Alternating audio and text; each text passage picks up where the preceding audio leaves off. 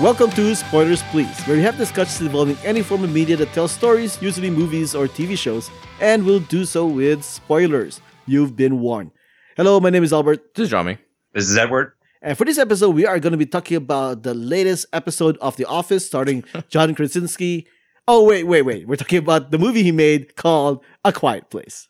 That's your opening. That's your opening joke. That's it. Your cold open. That is my cold. My cold open. Yes. That isn't what you call a cold open. All right. But anyway, so Edward, what did you think? I was pleasantly surprised by it. It's not often you get to find a good horror. I guess in this case, it's more of a suspense thriller than anything. Mm-hmm. But I didn't know John Krasinski could write or direct, so it was interesting to see how he would do with it. There was a lot of buzz about it, but then I remember seeing the first trailer for it that came out probably 3 or 4 months ago. And I knew that it was one of the better trailers I've seen of this year, where it was just a movie where everything had to be quiet-ish. Yep. Otherwise, the monsters get you. And that premise alone sold me. Yep. And I was like, all right, let's watch this. Agreed. And even Josephine was interested, but she's kind of iffy on watching scary movies. So I was like, if Josephine is intrigued by it, then it's a good sign. Yeah, I agree. I saw this trailer 2 or 3 months ago. It really got me interested in the movie. I went to go see it. Pleasantly surprised. It has a really simple but interesting premise, and it's well directed, well acted. You know what I mean? It's a really nice tone. At the end of the movie, you're really, really invested in the characters, and you hope, you pray that they'll get eaten by the monster.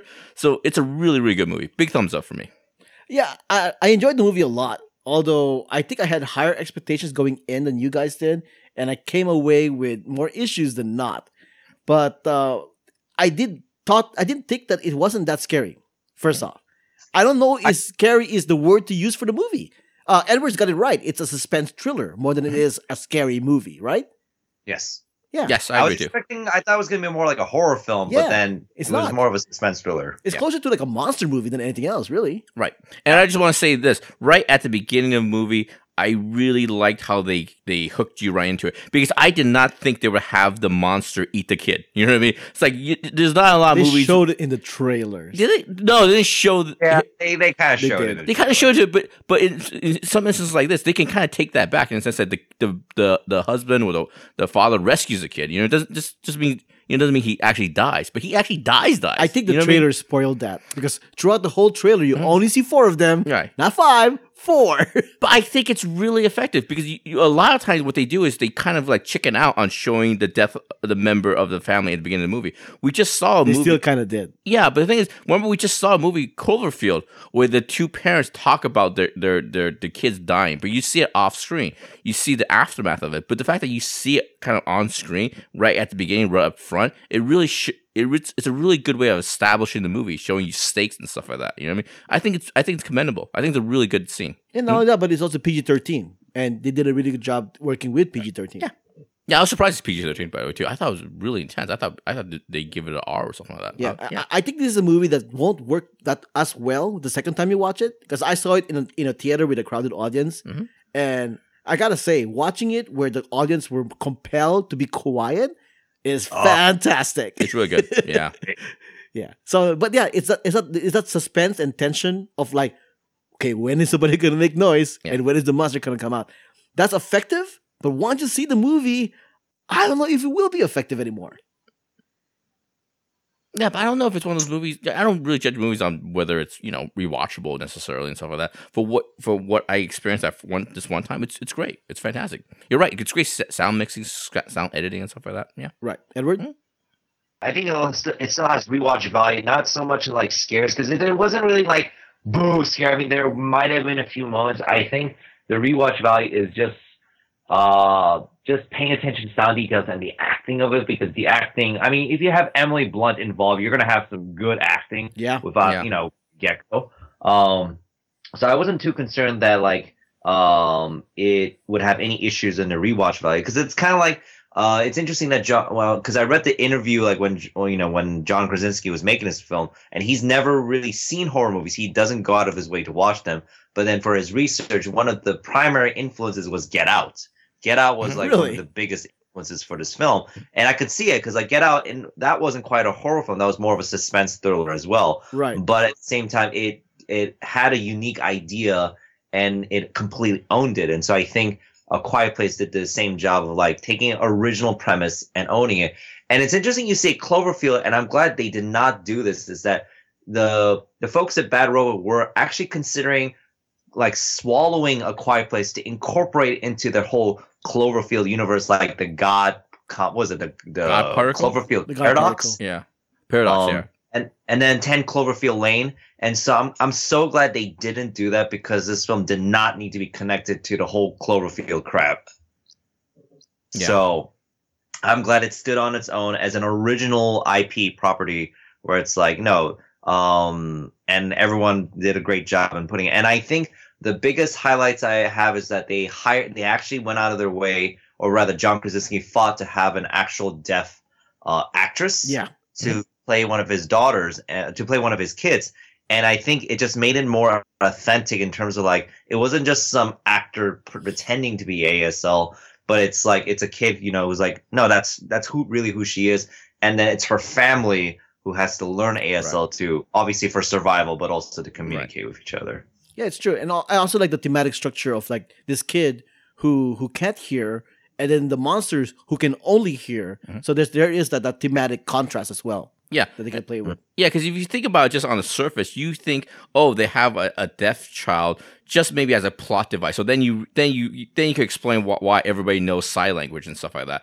But because John Krasinski, you know, he wanted to challenge himself. Well, he might want to make a great movie instead of just an okay movie. He shows scenes from that kid's perspective. You know what I mean? There are scenes where the audio completely goes out. So it's even deathier, if that's a word. You know what I mean? It's even more death. You know what I mean? And then you realize she experiences the world differently and stuff. It's completely silent. So she can't hear the monster that's kind of wrestling, you know what I mean? That's kind of creeping up on her. That's really effective and really interesting stuff, you know what I mean? What could be just a little plot thing that they used to show why people use sign language, he really takes an extra step. You know what I mean? He goes the extra mile to make a really nice layered textured movie and stuff. Well, it's really well done. I really liked it.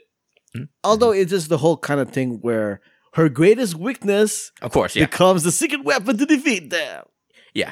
Okay, so I'm curious about the issues you've had, because I have a few issues of my own as well. But I'm like, as much as I enjoyed it, there were issues. And I want to hear what your issues were.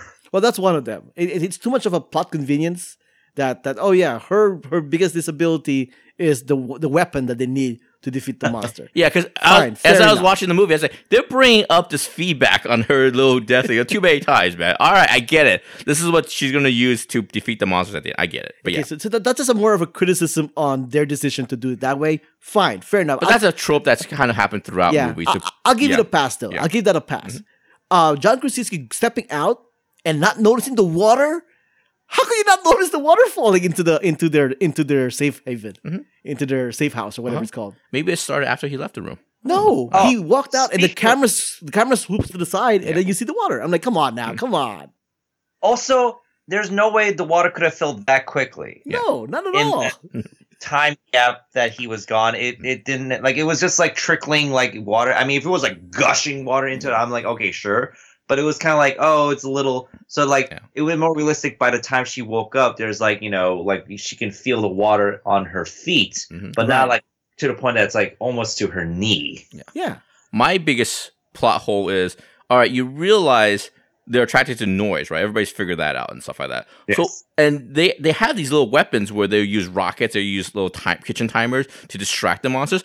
Why don't you set up a radio system where it plays, you know, or surround your farm? You know what I mean? So then whenever there's an emergency, you flip a switch, a radio turns on. You know what I mean? And you could do this when you sleep too. You know what I mean? You could have set it on timers. A radio plays at 1 a.m. Another radio plays at 2 a.m. Because they established the fact that when you go to the waterfall, if it's a high noise and it's consistent, the monsters won't come, right? So they established there are ways of kind of tricking the monsters. You know what I mean? So I didn't understand why their only fail-safe is like firecrackers, red lights, and also kitchen timers and stuff. You know what I mean? There's actually a logic to that flaw. Mm-hmm. like The Walking Dead, where you don't really want to shoot your gun because you're going to attract more walkers and more zombies towards you. So in the movie, in the movie, if there are like a waterfall that's always constantly making noise, don't you think the monsters will always be there? Yeah, but they weren't there when he took the kid, right? Yeah. That doesn't make sense. Yeah. That doesn't make sense. I think it's a loud and constant noise. I think that the logic is the animals, these monsters are used to it. They know that's not a place where they can hear very well, so they'll stay away from it. So why don't you? So I guess the real logic is why don't you just move to where the waterfall is? You live next to a waterfall. I don't disagree with that logic, but yeah. If that's the case where the monsters ignore the waterfall noise, maybe we should go there. Yeah, right. I don't. There's things like that, but the thing is, it's so well acted, so well directed. I can forgive it for some of this stuff. There are plot holes, though. Yeah. Well, Ed, what was your biggest plot hole? A biggest plot hole. It's not really a plot hole, but also just like I don't know why they would do it. So it's sort of like day 90, we see. That's when their first kid dies, day 90, and then it flash forwards to like day 450 or whatever. So in that time period, they know that monsters are attracted to this sound, and at this point, society has gone to shit. Right. Most people have died, blah, blah, blah. Why did they decide to have a baby? Hey, man, people are horny, man. I understand the horny part, but I'm like... Protection? Condoms? This is where I'm like, I can see the writers literally going... This is going to be a problem for our characters, so let's give her a pregnancy. Yeah. Let's just do that. And I'm like, it almost was a little bit too on the nose. Kind of like the whole, the daughter's weakness turns out to be, a weapon for the monsters. It was that kind of thing where, the writing was a little bit too... You know what's real? Straightforward on that sense. And then, so there was that. And then this is a question I have, not just for this film, but I notice in this a lot of post-apocalyptic movies, where most of society is dead, how do they still have electricity? Don't know. Yeah, that one I thought at some point they would cut to some sort of solar panel or wind thing. Yeah, but I don't know how they have electricity either. You know what I mean? In Walking Dead or whatever, we see that some of these societies they use generators to create electricity, but they can't use generators because it makes too much fucking noise. So where is electricity coming from? Yeah, that I don't know with this movie. In The Walking Dead, the majority of the time they're actually using candles, to tell you the truth. Yeah. But that's true. But the TV show that actually covers all that is The Last Man on Earth. Oh. The whole thing about like oil for your car, it does run out. You don't it goes bad. Yeah. The gasoline for your car goes bad, and unless anybody's maintaining it, you're not going to be able to drive cars a couple years later. You know, that kind of thing. So, but besides that point, those are the caveats with this post-apocalyptic movies where you just kind of let it go. And also, speaking of on the nose, because nobody can talk and give expositions, they have to have John Krasinski's character write in very big letters, the various information that needs to give to the audience. You know what I mean? Weaknesses, Because, if you stare at the word weakness often, you might figure it out. I know. And also, giant newspaper clippings. Do newspapers still exist? I don't know. Giant newspaper clippings? I don't know what's going on. Well, I'm assuming these are old newspaper clippings. Sure. And also, I didn't get the reason why she couldn't go down to that basement to see where his secret underground, all that the stuff he's working on with her hearing aid and stuff. Did they ever explain that? Yeah. Did they ever explain why he wouldn't let her go down there? It's like he's hiding porno rags down there, you know what I mean? I don't know. I don't get that. I thought maybe there was a monster down there that they were dissecting. Yeah. Or something like that, but nothing. Yeah. The only thing that was really off with that about that bottom layer where the computers are is the freaking nail. After living there for a long time, you really couldn't remove the freaking nail from the stairs? Come on now. Emily Blunt character is such a smart, intelligent character. Wouldn't she realize at some point, hey, maybe I should stop pulling on this laundry. Maybe I should take a look at it, see what's caught under and stuff like that. Let's not take a chance here and stuff like that. Yeah, there were those caveats in the movies where it's like, okay, it's plot convenience. They got stupid all of a sudden, but there we go. But hey, yeah. But speaking of Emily Blunt, she's fantastic. She's just great. Yeah. Pretending not to scream, holding it in and stuff like that, giving birth, and the facial expression, and the scene where she's teaching the middle child and stuff like that, schooling and stuff like that. It's wonderful. She's great. She's just fantastic. I thought the boy was actually quite believable in the sense that he was scared. So it's like I don't let me go out there. What are you thinking? Yeah. Right? Well, the girl was a little bit too unbelievable in that she's too brave. And why would you go hunting that close to your wife's, due date and stuff like that. You know what I mean? Even if it's for a couple of hours, why would you leave? No, it was actually early. I know. So like a couple of weeks early. Yeah, a couple. Why would you? Yeah, that's still too close. That's still it close. Is, to, I guess. Yeah, I don't know, man. Plot convenience. I don't know, man. And by the way, nobody gives birth that fast. Yeah, you don't. Are you sure it's not one push and it's out? I don't know. Real? And did she like gnaw off the umbilical cord too? Yeah, she did a lot. She's a surgeon in the previous life. I don't know. I did like the imagery though of putting the baby in the coffin to keep it to let it survive. Yes. So all these little smart things that they do in the movie, it kind of gets canceled out by some of the dumb things they do in the movie, mm-hmm. and you're reminded again that this is a Platinum Dunes movie. So there we go. But 3 cheers for the direction. Direction is great. The editing is great. Just the tone of the movie is pretty spot on. And the alien design is really good. Stranger Things, man. Stranger Things. Yeah, but it's just one giant earlobe, basically. And that's really good design. I like the monster design a lot. Yeah, it just reminded me of the Demogorgon a little bit too much. Mm-hmm. Edward? No, I can see that. Yeah. And also, to me, a lot of nitpicking, a lot of stuff that we mentioned as far as, like, you know, plot holes or whatever, a lot of the stuff I actually noticed after I left the movie, and actually I've thought about it, but when you're watching the movie, you're really invested in the movie, you know what I mean? It's really, because it's so well-directed, so well-acted, you're just really, you know, you don't really think about the plot holes too much when I was watching the movie. Like I said, I was really engrossed in this movie. I was really engaged in it and stuff like that. Yeah, because once again, we don't know when the monsters are going to attack, so that's what I mean. Like, throughout the whole thing, you're kind of just like, waiting, and that's why you're engaged, edge of your seat kind of thing. I don't see myself doing that the second time I watch it, because you kind of know. And plus, he also kind of relied on a lot of jump scares, and I was kind of hoping he wouldn't, but there were some jump scares in the movie, and I'm like, I didn't have to do that, but okay, whatever. I mean, yeah, there were a few, but I think it wasn't too entirely dependent on it. Like, I mean, for sure, I don't know if it was a jump scare, but more like a subtle reveal in like the blurry background when you see like that old man just creeping in the background after killing that wife, not a jump scare, whoever that was. Yeah, some of the scary moments or suspenseful moments I didn't think were really jump scares. The one where the monster sort of emerged from the water, alien style. Oh, that was cool. That was really cool. I like that scene where the 2 kids are in the corn thing, silo and stuff, and they're just kind of drowning in corn, which I didn't know that would happen. I don't know why. But then there was another scene where Krasinski's trying to run towards that corn silo, but the aliens just too fast for him, you know what I mean? And he's just looking helpless at the monster coming, you know what I mean? Running past himself. Well, plus he didn't know where the kids were either. Yeah, so I think there's a little bit of jump scare, but I think a lot of it's just like really just based on the situation and the tension and stuff. Right. The tension, suspense kind of thing. Going back to the old man and the lady that was dead, why did he scream knowing that there's 2 strangers in front of him? Was that necessary? Yeah. Come on. I feel like this old man, like, I guess I'm just filling in a random backstory. Like, he went a little nuts, and that was his wife he killed. Mm-hmm. And so he just didn't give a crap. And so when, you know, he saw the 2 strangers, he's like, you know what? I don't care. I'm just going to scream. Yeah.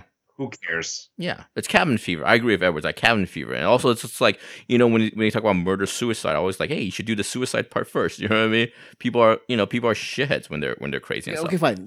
Speaking of screaming, why did John Krasinski not fight back, knowing he was going to sacrifice his life anyway? I mean, the monsters are pretty fast and quick and stuff. Just because you're distracting the monster doesn't mean your kids are going to survive. Mm-hmm. I mean, come on now. Yeah. At least, like, run the other direction or something, even though the monsters are fast enough. Try. Don't just, like, drop your weapon and just stand there like an idiot.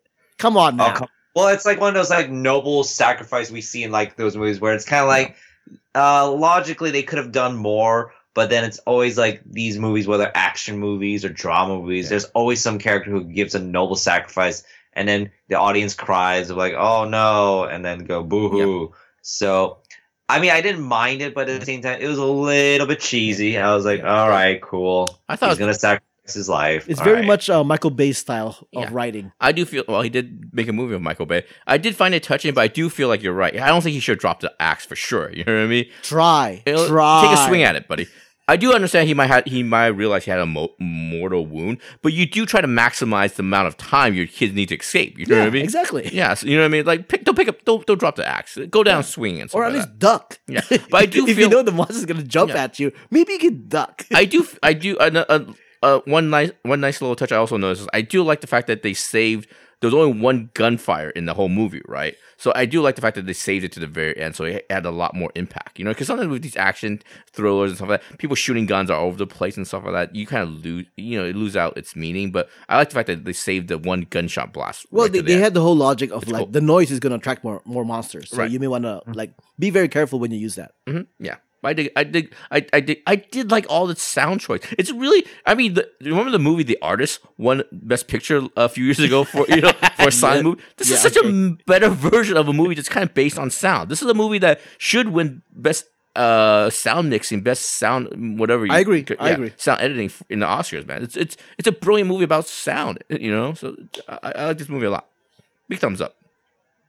Yes. I enjoyed it. Yep. Yeah, even though I had issues with it. Yeah, even though I probably wouldn't watch it again. I've only seen The Godfather once too. You know, I don't judge a movie necessarily by how many times I want to rewatch it. That's a fair assessment. I'm assuming like if you watch a horror movie, I know we've decided that it is not really a horror movie. It's a thriller. But if you watch a horror movie, you can probably watch it again and still get horrified by what you see. This one, it seemed like it relies a lot on the suspense, and once the suspense is gone. Mm-hmm. I don't know how that's going to feel while rewatching it. Yeah. I guess you'll have to watch it again to find out. I don't know. Although, I think it would be fun watching it with people who haven't seen it yet. Just to see people's reactions. But either way, I think like the public is hyping this too much. Mm-hmm. It's a good, solid movie. It's just that people are making it out to be like the scariest movie I've ever seen. And I'm like, really? Really? Oh, yeah. I think it was like that for Paranormal Activity. I remember like, oh, it's so scary. Where you're going to be really scared. And I watched it. I was like, oh, that's all right. Wait, is that the one where they showed like infrared people and people watching? You see people watching in the theater, and that was a bit much. Yeah, I really didn't consider this like super scary or jump scare or anything like that. I do think it's like a suspenseful. It is kind of new. It's a suspenseful family thriller too. I do like the family dynamic of it all. You know what I mean? It didn't involve like five strangers or friends going to a cabin. You know, being hunted by Jason Voorhees. You know what I mean? It's family. There's a deeper meaning, deeper connection between the characters. You know what I mean? I do like. I think it's more of a suspenseful thriller. You're saying it should have starred Vin Diesel.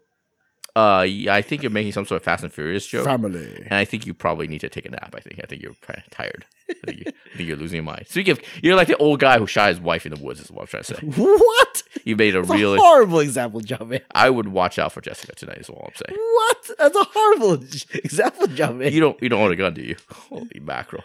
But yeah, so final verdict, I give this a good B+, A- kind of a grade. I give it a solid B. Yeah. Give it a solid B. I don't think this is... I know people are... Once again, people are overhyping it. They're going, oh, this is like Get Out. It should be like Best Picture of the Year nominee kind of thing. Like, oh, no. Come on, people. Settle down. I definitely want to see it win for Best Sound Design, though. Because that totally deserves it. Yeah, I wouldn't be butthurt if Emily Blunt got some sort of nomination for Best Supporting Actress. Supposedly, she shot the bathtub scene in one take. Oh, really? Supposedly, yeah. God damn, she's good. She's good. She's really good. She hasn't won one either, right? No, and to think she was going to be Black Widow, and to think John Krasinski was going to be Captain America. Oh, yeah. But yeah, it's a solid movie. I besides my nitpicking, I did enjoy the movie. I guess I wouldn't mind seeing a sequel. A quieter place. And to complete the trilogy, it'd be the quietest place. You know, they might just do that. Yeah, it made $50 million in the opening weekend. Yeah, because what they're going to do is they're going to jump ahead 10 years. It's going to be the deaf daughter's family and the aliens come back or something like that. But she has to take over or something like that. I don't think it should. I don't think it should be the same family. I think every one of this movie should be different families. I do like that little touch where they establish the fact that there are other communities out there that are surviving out there, right? Who are coincidentally all dead by the time the monsters showed up. Oh yeah, because you don't see the fire anymore, right? Because that's the signal to. But that was a great scene. Mm-hmm. Like that simple scene established they're not alone. There's other people out there, and at the end it's like, oh, they're gone. Yeah. Wow. And how come her fire kept running out so fast? Mm-hmm. Fire lasts a little bit longer than what she was doing. How dare you? She was tossing like gasoline on it, and it still like died down. What's up with that? Yeah. What are you gonna do? Toss more gasoline? Oh, that's a good point. All right. Well, there we go, folks. Thanks for listening. Edward, where can people find you online? You can find me on Twitter, Facebook, and Instagram at Cinnabon Monster. Jiaming? Twitter, JIAMINGLIOU. And it's Albert. You can find me on Twitter and Instagram at Albert5x5.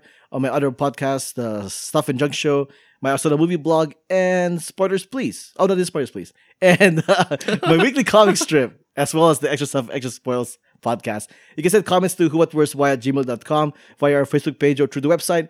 If you want to show your support, just head over to whowhatworsewhy.com/support to find out how. Music has been provided by the Y-axis. Find them at the yaxis.com. All the links and information can be found at whowhatworsewhy.com. All right. Next week, we are going to, me and my cousin from the Stuff and Junk Show, we're going to be talking about Counterpart from Stars. We're going to talk about season 1. And following week from that, we're going to do our summer movie draft. And then Avengers Infinity War. Yep. Oh, boy. Yeah. Have you guys made plans to see it already? Yeah. I know for sure we're definitely going to watch an opening weekend. We just don't know when, what day exactly. You haven't bought tickets yet? No, we haven't bought tickets yet. It's not sold out yet? I know. I mean, we never had issues of any movie, no matter how popular it is. We've always been able to get tickets, especially in our area, whether Alhambra or West Covina. Yeah. Okay. Honestly, same here. Because there's so many AMCs around us and stuff like that. For the most part, you can still find a ticket here. Well, I think generally, if you want to go watch it in a movie that has reserved seating, you kind of want to buy it early. For movie theaters that don't seating, those always tend to sell out. Like ArcLight, I think I always notice they always sell out. But like in areas where it's not like central Hollywood, like if we're like West Covina, like Alhambra, where it's like not so crowded with white people, then it's much easier. No, I agree. I think the theaters that sell out are the one with reserved seating. So the ones that don't have reserved seating, usually people just wait till the day it comes out, and all you got to do is just be there early enough, and you'll be fine. Yeah. I agree. Mm-hmm. Oh, speaking of reserved seating, MoviePass is actually opening up their e-ticketing even more, so there you can actually do reserved seating. Oh, really? For some movie theaters, so they're expanding. Yeah. Yes. And for me, I just avoid any theater that doesn't reserve the seating now. You know what I mean? Yeah. I don't want. Except me and Jiaming are gonna watch it in a movie theater that has a habit of having the fire alarm go on accidentally. So hopefully that doesn't happen during Infinity War. Yeah, so that's good times. Yeah, when I was watching A Quiet Place, like 10 minutes left in the movie, the fire alarm went off. You know what I mean? It's like, what the hell is this? And then everybody had to get out. Blah blah blah. Long story short, it's false alarm. They reset the computers, all that stuff.